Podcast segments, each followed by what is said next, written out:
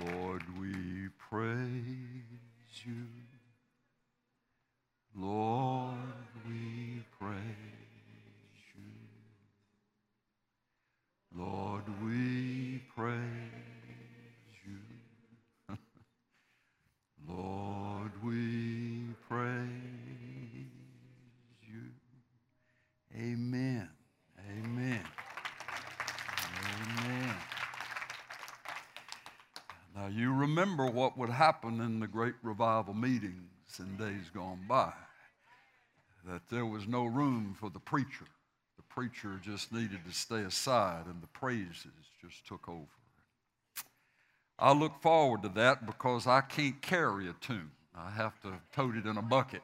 And, uh, but some of you do that amazingly well. Well, good morning and welcome, as Kurt's already reminded us of, the, the last Sunday of 2019. How many of you are going to be glad to see 2019 in the rearview mirror? for some, it has been a challenge. For some, maybe it's been a season of great blessing and great breakthrough, and great victory, great provision. There are a couple of verses that this morning I, I, I want to feel led to, to just remind us of. The first one is 1 Thessalonians chapter 5, verse 18. It's just a very short, short line from the Apostle Paul. In everything, do what? Whine, gripe, complain, blame. None of the above. In everything, give thanks for this is the will of God in Christ Jesus concerning you. Lord, what is your will? Lord, what do you want me to do? What's your will for me? In everything, give thanks. For this is the will of God in Christ Jesus concerning you. We have a, an amazingly brilliant four year old grandson at our house. His name is Blanton Thomas Ritter, the first. He has never met a dinosaur that he couldn't name at four years old. He's sounding out words and reading things to us and all of those things just cause a granddaddy and a grandmama to just light up and just, we're ready to tell the world. This is what the human race is supposed to be like this smart and this handsome and so forth. There is one thing about Blanton Thomas Ritter that I don't know is any less unique or more unique than any other four year old on the face of the earth. He has gotten Christmas, he's figured that out its presents and its wrapping paper. It's, it's more the receiving of gifts at this time than it is the giving of gifts. He, he, he absolutely lives, it seems like, to tear into a present. It may be his present or it may be your present, but he just loves to see presents coming, and he loves to have the opportunity to tear that wrapping paper off. But here's, here's the, another interesting part of that. Whatever is inside the, the wrapper, that's only a momentary fascination with him. It's where's the next present coming from? Sometimes, if, if his mom or dad at this stage in his life say, Blanton, say thank you, he'll say thank you. Where's the next one? Now, he's a four year old, and, and he, he will mature, he will grow, he will understand the power of a thank you as time goes on. But it caused me to wonder about us as grown ups, not, not four year olds, but sometimes spiritually, we can act like a four year old. What you got next for me, Jesus? Jesus, what you got? As if what he's done, what he's done, has lost its luster, has lost its fascination in our hearts. I'm reminded this morning and, and want to encourage you to be reminded it's never inappropriate to turn our hearts up toward heaven and with our hearts full to say, Thank you. Thank you. Have you thanked Him this year for every paycheck that you've deposited? Or has it become an entitlement mentality? You see, the things about a paycheck wrapped into the numbers and the signature, there's the favor of the Lord evidence there. They didn't have to like you enough to hire you. How did your head rise above all the rest of the crowd and you get picked and still get picked? And what about the ability to do the things that we get paid to do. What if all of a sudden the preacher got sick in the throat and he couldn't holler and spit and talk? The ability to form a word through our lips that would have to come from a brain that somewhere back there is some in some semblance working properly. A clear mind to be able to articulate words, to be able to do what we do with our eyes and with our hands. When, when was the last time we said, Thank you, Lord, for those kinds of things? I, want to, I just want to encourage us. You know, I heard about a family a couple, you know, they, they'd raise their kids, and at one of the typical seasons in the course of the year where it had come to be just sort of expected that the whole herd would once again convene in the parents' home, they just decided on this particular occasion Stick a fork in me, I'm done. I'm not going to do that anymore. Because there weren't any thank yous. There wasn't any help cleaning up. There wasn't any help with food being brought. It was just expected that you're supposed to do that for us. And that had gone on for so long that this couple just, just said, when it was at what time do you want us to be there? And their response was, we're, we're, gonna, we're, we're, we're not going to be there. We're, we're going to name another city. That's where we're going to be. Because it just didn't feel like that it was even appreciated. I, I wonder sometimes if the Lord would say to us, There is so much more that I want to do for you but you hadn't appreciated the things I have done. That somehow you just chalk it up to, up to entitlement. Somehow you just, you just write it off that it's, it's luck or it's that your good looks or your personality, your charm. I get no credit for the things that I do for you. I, I, don't, I'm not fussing at anybody. I'm talking as much to myself as I am to anybody in this room. Do, do you understand that? I'm not hollering at anybody. I'm not, it, it's just that point that he doesn't have to keep giving us the ability for our lungs to work and for us to draw breath and for us to be able to even speak a word. He doesn't have to keep doing that. He does it because He loves us. But just like all the work that has gone in with many of you ladies doing what you've done in the kitchens and all the shoppings and all the things that have gone on to make this season special in many lives, if you never heard thank you, if it was just like you're expected to produce that pecan pie. You, you, just you just supposed to because I'm your kid or I'm your whatever. You're supposed to give me those gifts. So what you want to look back and say, I'm trying to do this as best I can because I think I love you. I think I still love you. But to just get a grunt in the direction that would even halfway sound like gratitude would mean a lot. It's not always about saying thank you, it can be a lot about expressing gratitude.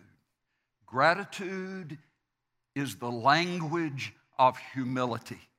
Would you repeat that back to me, please? Gratitude is the language of humility. Gratitude is the language of humility. The reason that's important to keep in mind is because the scripture says God resists the proud, but he gives grace to the humble. Pride comes before a fall and a haughty spirit before destruction. Someone full of themselves, someone full of pride, just, you just don't hear many thank yous coming out of their mouth. But someone who understands, Lord, without you, I'm nothing. And Lord, you have brought into my life people who love me, people who know my name, people who are willing to do kind things for me, people who are willing to give me gifts. And Lord, I want to thank you, and Lord, I want to thank them. To even, because we notice that, we sense that. I, I, I, want to, I want to encourage you to just sometime you know, nothing Kurt said. We've got 48 hours left in this year. It's counting down. I hadn't done the math on that yet, but I'm sure he's right. Somewhere in these next hours, to ask the Lord, Lord, is there, is there something? And Lord, I didn't mean to forget it. I, I don't mean to make light of it, but is there something that you want to remind me of?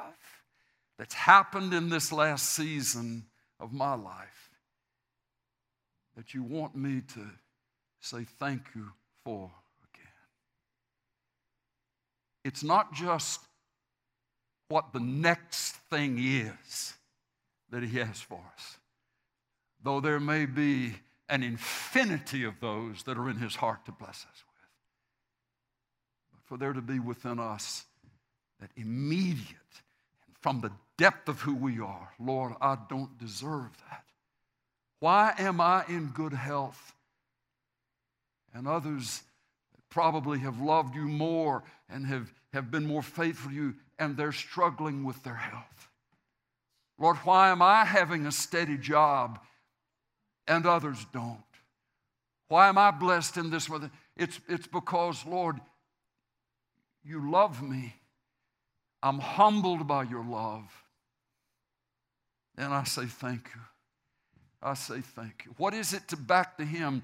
But then also, is there somebody that the Lord would remind you of that you need to specifically say thank you to them for something that they've been in your life or something that they have done for you? The entitlement attitude can just drive a dagger through the heart of someone who might otherwise want to give more, want to bless, but when the, the giving is just treated as expected. And I know this may not be a big deal, but it's a big deal to Shirley and me. You know, this thing of hosting uh, things in your house, there's a lot of work to that. You know, I mean, you, it just is. You just you look forward to it, but we both said to each other coming out of this Christmas uh, how much it meant to us that our kids helped clean up after the meal was served and they ate it we all hadn't had a chance to visit, but then they were happy. You know, instead of somehow just thinking that magically, supernaturally, those plates are just going to levitate themselves and move into that kitchen, and here come the forks walking, and here come here come the plates, and they get out in that sink, and then, then all of a sudden, magically, they're just washed off and they're put in that dishwasher. And wow, it just magically happens. It don't magically happen.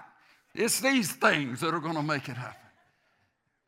But it meant something to, to these parents that these grown kids, even though they you know, we, we hopefully had time to talk, and we had a had a three month old and about a two week old and then a four year old all in the mix, and yet somehow they found a way to help and to make it easier for us.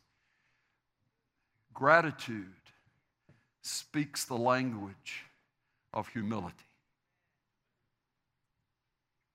Be known for your thank you. Be known for your heart of gratitude up here and out this way too. Can I get a witness? It's true whether we say amen or not. It's true. It's true. I, I think this one other part is, is just is really vital to keep in mind. That passage in Revelation 3, the letter to the church at Philadelphia, Jesus introducing himself saying, I am the one who holds the key of David. I open and no one closes, and I close doors that no one can open. Meaning that the Lord holds the keys of earthly opportunity for his people. It really doesn't matter who else doesn't like me, it really matters that he likes me. Because he's the one who holds the key of earthly opportunity. So if as he looks at me and he sees a heart that genuinely is grateful for the things that he has provided, then it makes it easier for him to open those doors and to, to bless. When we please him, when we honor him, when we know everything that we enjoy and have comes from him. Be a thinker. Be a thinker. Be a thinker. The second thing that I just feel I need to say this morning as we come to the end of this year and anticipate a brand new decade, not just another year, but we're starting the 2020s. I've sensed in my heart gaining strength and clarity over these last few days. The Lord just saying, Call my people to prayer. Call my people to prayer. We've got to understand prayer at its core, true prayer, is not about a way, figuring a way to get what you want or what I want. It's not some magical formula to get God to do something he may be reluctant to do, but I really wish he would do, and I want it really bad. So here's, here's the formula, here's the hoop I jump through so I can force him into a corner to do what I want him to do. It's not that at all. Prayer at its core is a heart that's listening to his heart and the conversation, and yes, there is, conver- the Lord didn't quit speaking when the Bible was completed, the 66 book were completed. He says, My sheep hear my voice, and I know them, and they follow me. He will give us enough communication as to what his heart is so that we'll know how to follow what he would want us to do. We, we sang that line. I believe that God is good. I believe that God is good. Well, if we believe that God is good, then we have to believe and accept that it's His heart to bless His people, not to withhold, not to punish, not to keep us under such a burden that we can hardly move. His heart is to bless. And, and, and His way of blessing can go beyond anything that we would ever imagine would be possible for us to be blessed with and by. I'm struck by the words again. We, we read them recently going over David's life. And, after the sin with Bathsheba and, and having Uriah, her husband, killed, the, the prophet Nathan came in and, and spoke to David, speaking for the Lord. He listed all of the things that he had done for David, elevated him up from obscurity into prominence, and given him the ability to command and to lead and, and um, have that crown on his head, the crown of the, of the nation of Israel. And then he, he goes on to say, and there were so many more things like that that I wanted to do that I would have done had you not violated my heart. The, the, the given is God's heart is good. The Lord's heart is warm toward his people. And prayer at its core, at the very foundation, is not me trying to figure out how I can, I can pull God's chain to do something that He's reluctant to do, but that I think I really want. It is instead that I'm wanting my heart to be so open before Him that there's nothing hidden before Him.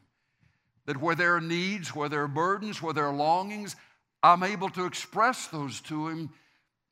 But what I'm trusting in is that what he sees as best and knows as, as good for me, even if it's not exactly consistent with what I'm wishing that he would, do, would do, it's going to end up being better and fuller and go farther in its goodness than anything I could have imagined. So my heart is, Lord, I want what you want. If you, if you want to tell me what you want me to trust you for and believe you for specifically, then I'm open to that. But here's my heart. And I want to know, I want to live in the place of enjoying your heart. Prayer is a dialogue, it is not a monologue. It's not just us telling Him, but it's being still long enough for us to hear Him. You say, well, how can I ever hear the Lord? Maybe it's because you hadn't been quiet long enough to turn the radio or the TV or gotten away from Facebook enough to let Him have some room to speak. Maybe coming into this year, as the Lord says, I'm calling my people to the place of prayer. It means that He's inviting us into that place of warmth, into that place of acceptance into that place of friendship with Him, into that place of safety and honesty where we can unload, but we can also understand that His heart is bigger than our heart. His heart is bigger and power is greater than anything we're right in the middle of. And when we're praying, Lord, I'm asking you for your will to be done. I'm asking you for what you want. Not necessarily what I think I've got to have, but I'm asking you for what you want. There, there just rises up in the heart of a child of God a sense of joy and anticipation and expectation because there's nothing that can stop the Lord when He gets ready to move for you. When it is time, there is nothing. He doesn't have to wait for a law to be voted on and approved by both houses of Congress. He, he, can do, he can do what he does, whether the Supreme Court agrees with it or not. He is God and nobody else is. So when, when our hearts are open to Him and we're crying out, Lord, I want your will to be done on this earth, right where I am, then there can be that sense of resting in that, joyful expectation that in His time He's going to come. The problem can be we, we, we, can move away from that place and we can go on to living our lives in our just in our own perspective and feeling like we left the Lord at church. He's looking out through those windows as we walk out toward 35. We leave Jesus here, which isn't the way it's supposed to be at all. He doesn't want that. So he says through Paul, You be anxious for nothing, but in everything with prayer and supplication, with thanksgiving. You let your requests be made known unto God. And the peace of God, which passes all understanding, will guard your heart and your mind in Christ Jesus. Last Christmas, Abby, our oldest of the three, we, we have three groups in our, in our family. Uh, this is what the, the kids call Shirley and me the parentals. The parentals. They call themselves the originals. That's Abby, Katie, and Evan. We have, we have taken up a name for their spouses, the chosen ones. we got stuck with the originals and they got stuck with the parentals, but these, these ones that have been selected are the chosen ones. Last Christmas, each one of us received a gift from Abby in the form of this little book called Draw the Circle The 40 Day Prayer Challenge by a young preacher who started a church in Washington, D.C., and um, called the National Community Church several years ago. And it is a call to prayer. I, I ran across Mark Batterson a few years back when somebody handed me a book called um, In a Pit with a Lion on a Snowy Day.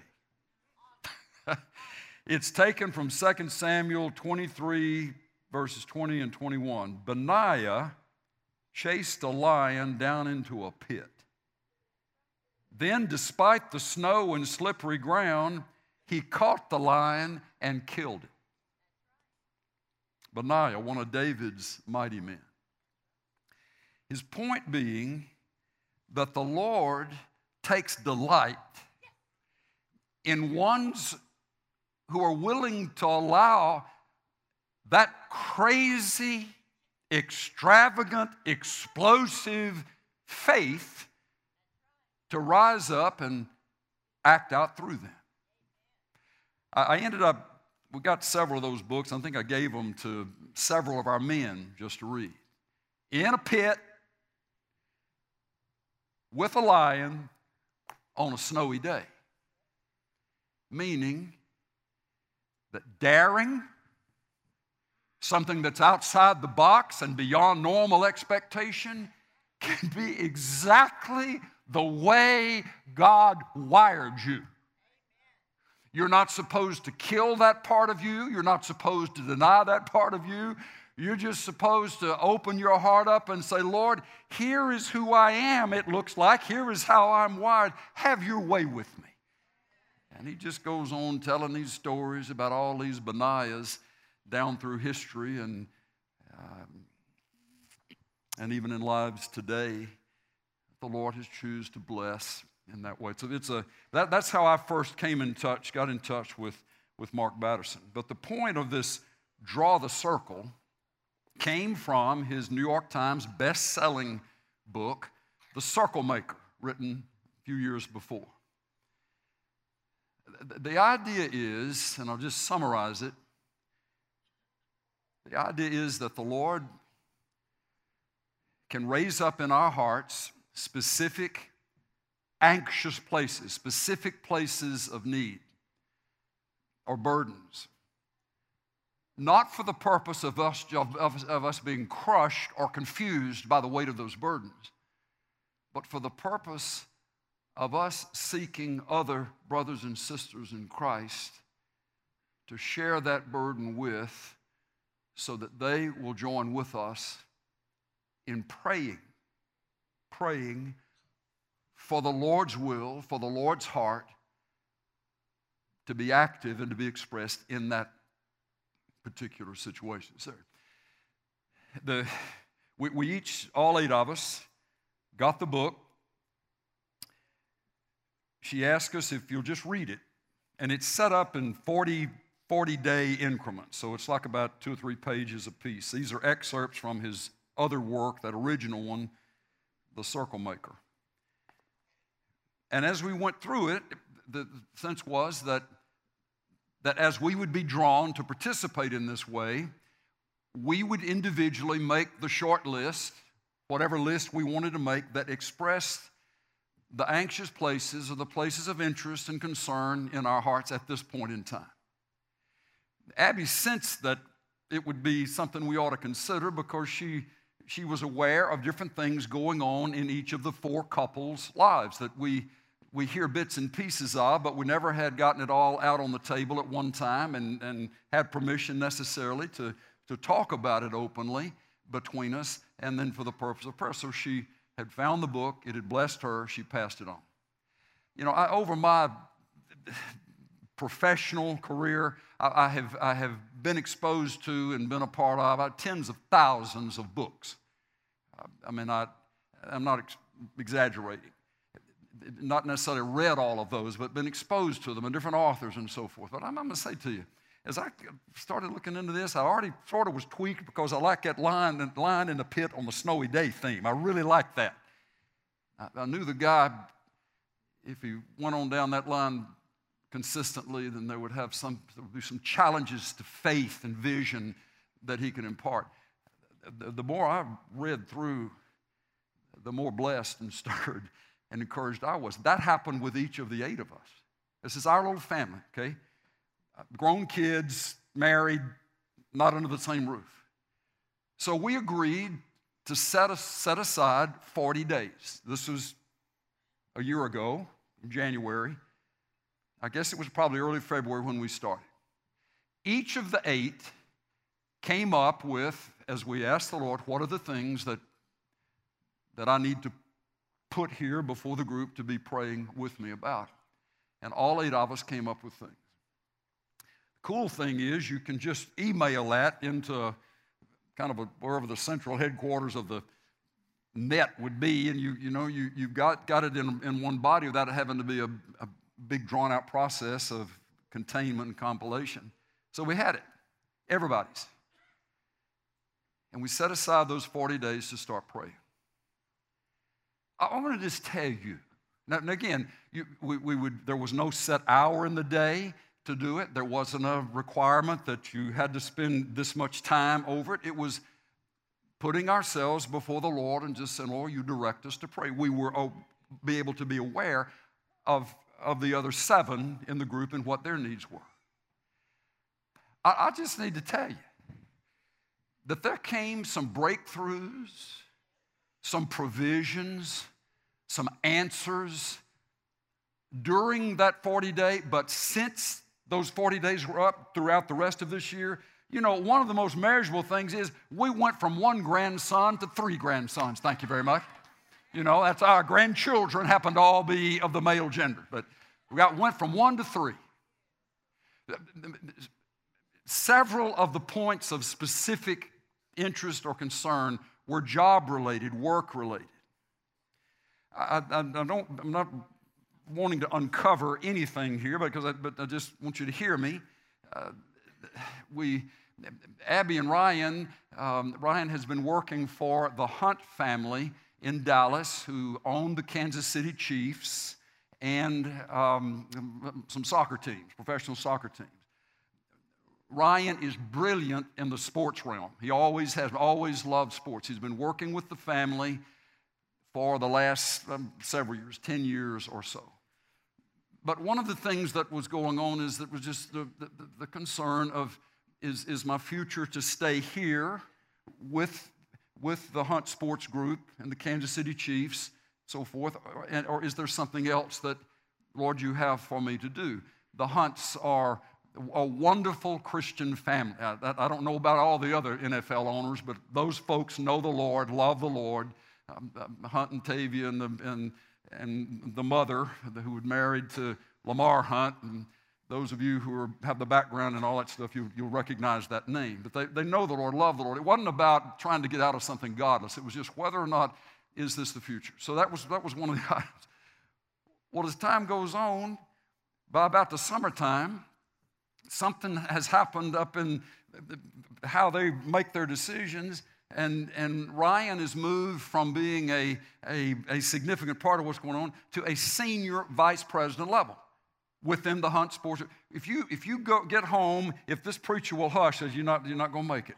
You're not going to make it. Uh, at 12 o'clock straight up is when the Kansas City Chiefs play whoever they're playing today. You're liable to look up there and see the, you know, the Hunt family, and there'll be Ryan sitting right, right there next to him. Sometimes Abby's up there in the deal. But it was, it was, a, it was a movement of confirmation and a door opening regarding something that they were they had just been concerned about and god just did it. But here, here's the deal. Because, because it was shared with the other the rest of us we have the joy of rejoicing in the answer to prayer and it wasn't just the two of them that were rejoicing.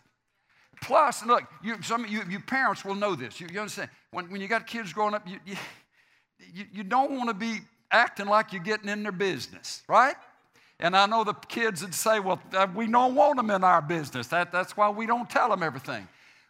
But sometimes you, you just, as parents, you you're, you're concerned. You want to know and you want to poke around a little bit. Well, all of that just gets settled when it has been by mutual agreement that everybody is going to pitch in what they're concerned about. So it's already on the table. You're not having to knock the door down in order to ask a question about how, how's it going because it's a matter of prayer.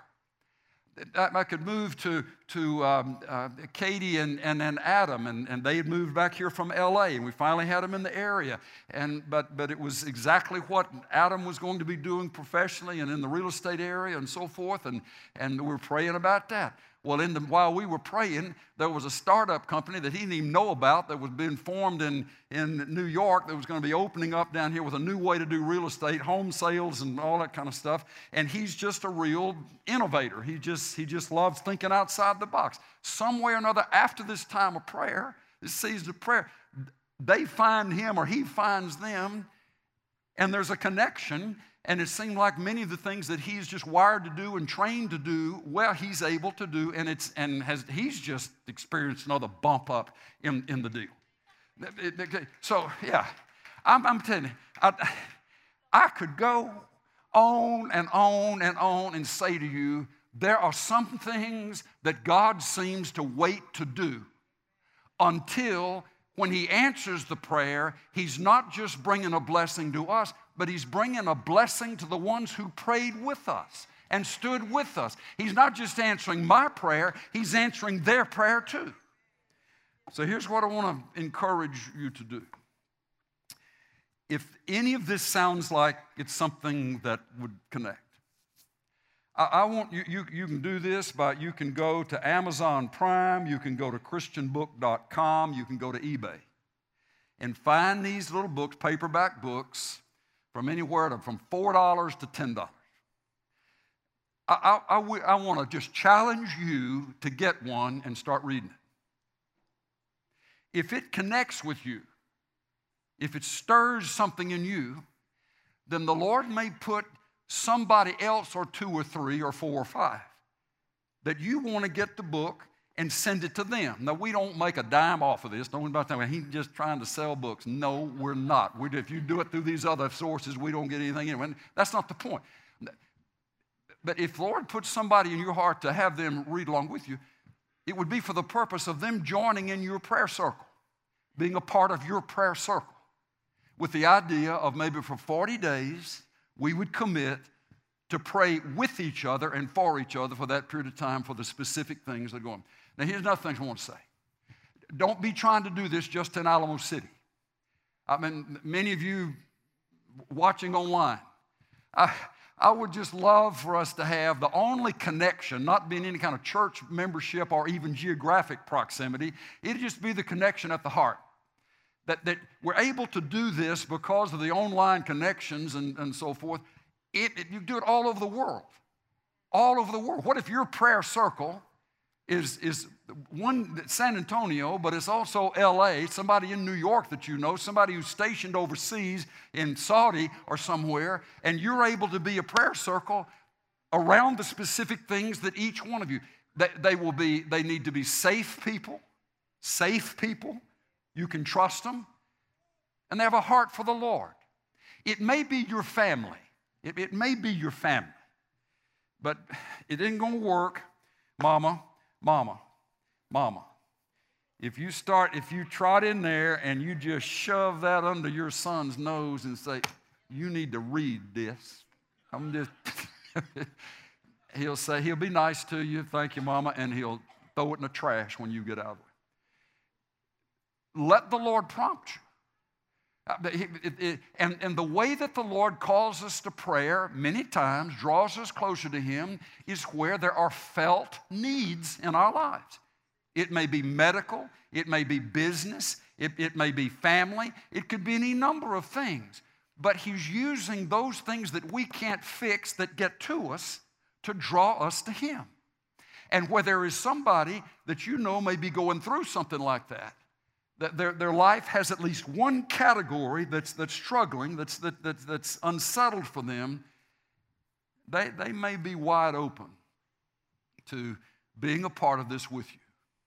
Now, uh, Second Chronicles 7:14, if my people who are called by my name will humble themselves and pray, turn from their wicked ways and seek my face, I will hear from heaven, I will forgive their sin, and I will heal their land.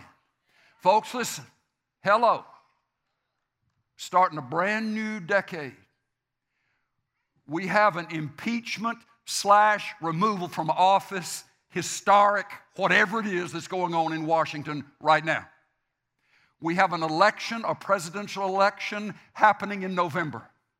Now, we can either do like the rest of the world and whine and gripe and blame and complain and say the whole world's going to a toilet, going through, through the toilet, all everything in Washington is so broken nobody can fix it. We can do those things, or we can do what we're supposed to do when we when we can't fix something on our own. If my people who were called by my name will humble themselves. Don't, don't wait for the pagans to humble themselves. They don't know how to spell it. And many times we don't act like we know how to spell it. He says, I'm not looking for the rest of the world, I'm looking for my people to bow their hearts, repent of their sins. We can say, well, they're doing this and their lifestyle is that and they're promoting the other. It's if the Lord's saying, I know what they're doing, let's talk about you. Let's talk about you. Repent of your sins. Humble yourself. Then he says, if you do that, I will forgive your sin. I will heal your prayer. And then look how it. I will heal your land. Folks, I want to, I, I just feel like it's incumbent upon us as the Alamo City family, as a part of the, the body of Christ, that instead of being known as whiners and blamers with regard to our political situation that in some ways is unlike at any other time in our history, at least in our lifetime. That we be found agreeing, Lord, your will for Washington, D.C., your will for the Oval Office, your will for the Supreme Court justices, your will for the houses of Congress, your will for the governor's office here, your will, your will, your will. The Democrats think they've got a they know who would be good. Republicans think they know who would be good. God knows who He's chosen. And you know what? He's not a Democrat and He's not a Republican. He stands alone, far above all this stuff. And so our prayer just needs to be Lord, we're in agreement. We're called to this place of fellowship with you, closest to you, in this place called prayer. And as best we know our hearts, we're agreeing and asking you to cause your will to be done on this earth, your kingdom to come. But if you think you're so smart, if you don't think anybody can tell you anything different than what you've already concluded in your pea brain,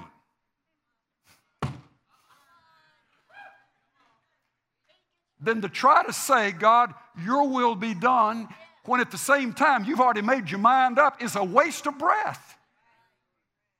It's, Lord, I don't know. I can't understand. You have picked consistently down through the pages of history, you have consistently picked godly men and women, people of character, but you have also picked godless people of character. Because you couldn't find anybody else with the nerve enough to stand firm for what was important to you. You picked, you picked Cyrus. He used Nebuchadnezzar, the destroyer of Jerusalem. He used Nebuchadnezzar. So, you know, you, you put to try to put some, some scale up there. Well, this person is disqualified because of this in his life or in her life or whatever. You, you, you, you, you just hadn't read much biblical history. You hadn't. The Lord can find one that honors his name, that's clean, that's pure, yes, that's preferred. But we got to watch this business of just saying God can't. God, God can't. God wouldn't.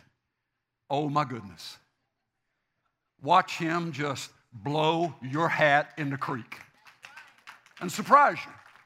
It's, it's, the, it's the same thing when he says that, that my ways are higher than your ways. What's he talking about? His mercy. His mercy. He forgives, He restores, He replenishes, unlike the human capacity to do such. That's Isaiah 55. So let the wicked man return to the Lord. Let, let, let, the one who's perverted his or her way come back to the Lord. And this is what Isaiah says, and he will abundantly pardon. Amen. Amen. Amen. So we, we got to quit writing folks off. When all these faces come up, you know, on, on your, your preferred channel of news feeds, instead of just saying, well, that one's gone and that one's no good, and I just said, Lord, what a candidate for the glory of God to just settle right down on that heart right there. Lord, I'm asking you to bring your kingdom to that heart, to that life. I'm asking you, Lord Jesus, to move in and set up your throne in that heart. Now, that's the kind of heart that'd chase a lion into a pit on a snowy day. And we are dared by the Spirit to be that kind of bodacious, if you will, in our faith. We don't know who the Lord has chosen and who He has not chosen. He gives insight.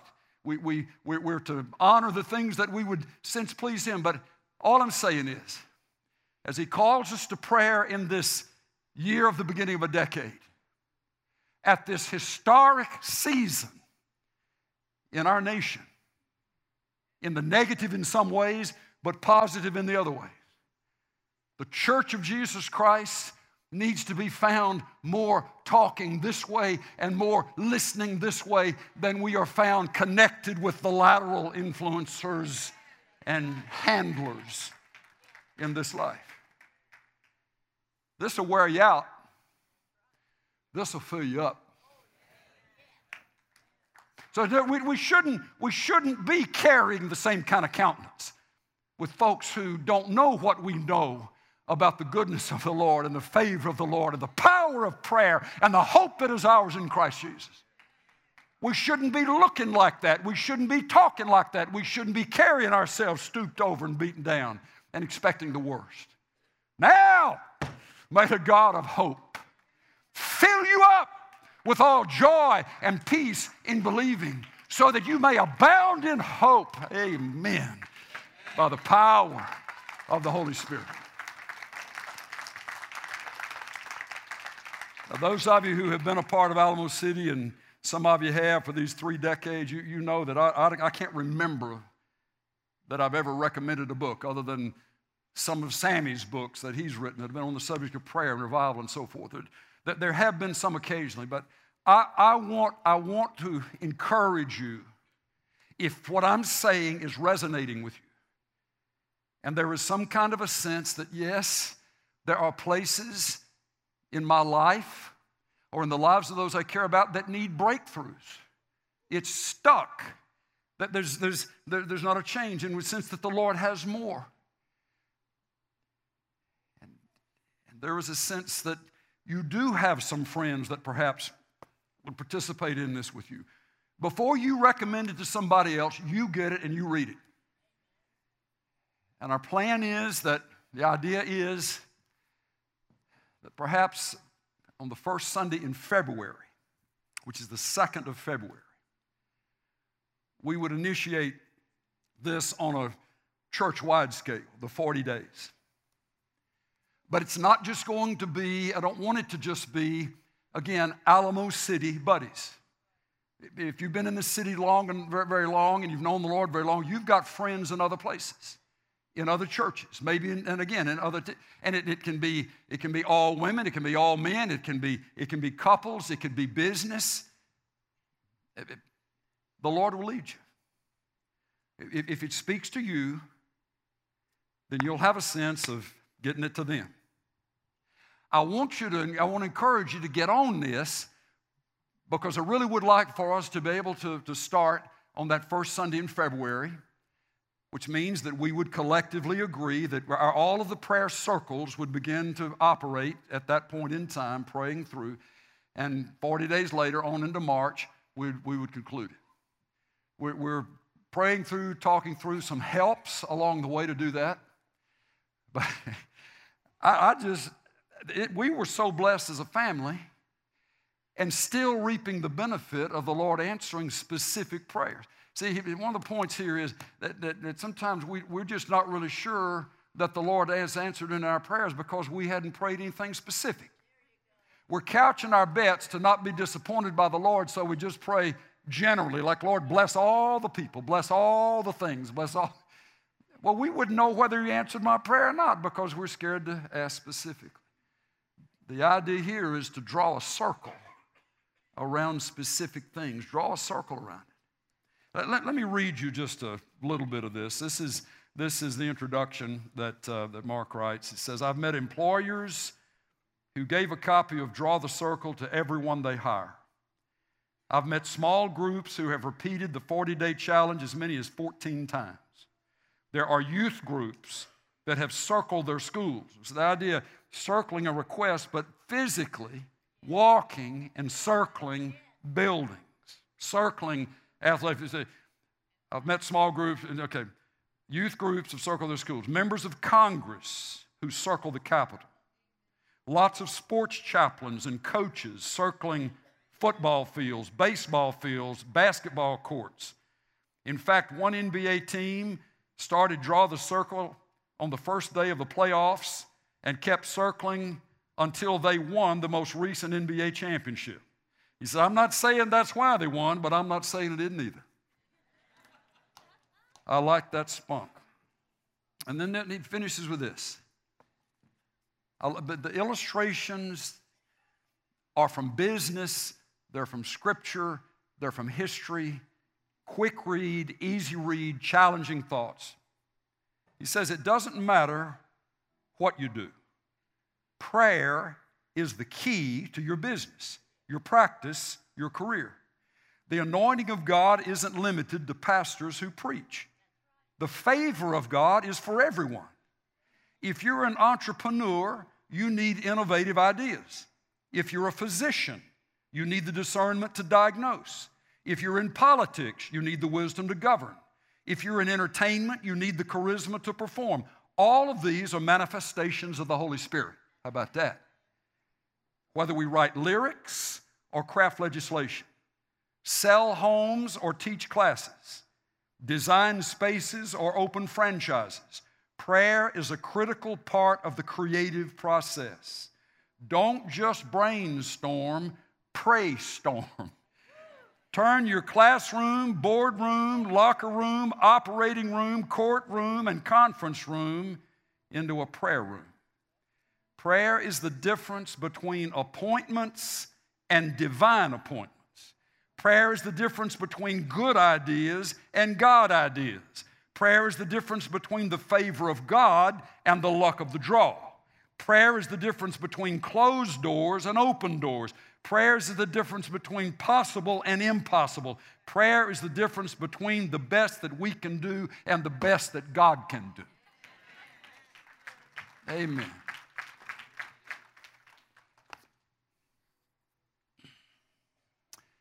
If my people, which are called by my name, will humble themselves and pray and seek my face, turn from their wicked ways, I will forgive their sins. I will hear their prayer and I will heal their land. The land can be the part of the land that we live on, that we operate in, that we exercise, the, the, the land that is our jurisdiction and those who are in that realm. The Lord's heart is to heal it. I believe the Lord is saying, Call my people to prayer. And then I believe He also said, And I'll help you. I'll help you. So I'm praying that wherever this is supposed to go, whoever's supposed to hear this, it, that'll be like an electric shock in your spirit that you're already Googling, you're already Amazon Priming how to find this thing. Being disobedient in the church house with your phone operating. That happens, I realize, more than I want to admit. Okay? And across geographic lines, I, I, I have a heart to, to do this with some businessmen that are connected with Alamo City, but they are in other parts of the country. Their, their heart is here, they just can't be here all the time. We met, our group, we met the first night where we started this. Midway through, we, we met again, and then we finished it up, being able to share our reports and, and so forth. But we're able to keep up as sometimes on a daily basis, what the Lord was doing or saying, verses that He raises up as promises and encouragement that comes along. Lord, I, I just ask you to take this wherever you want this to go. I, I pray that ones who are listening, who are not in this room, but who are part of the Alamo City family, but by way of heart, I ask you, Lord, to, to bless this truth and bless these encouragements to them just as much as those of us who will be physically in this room.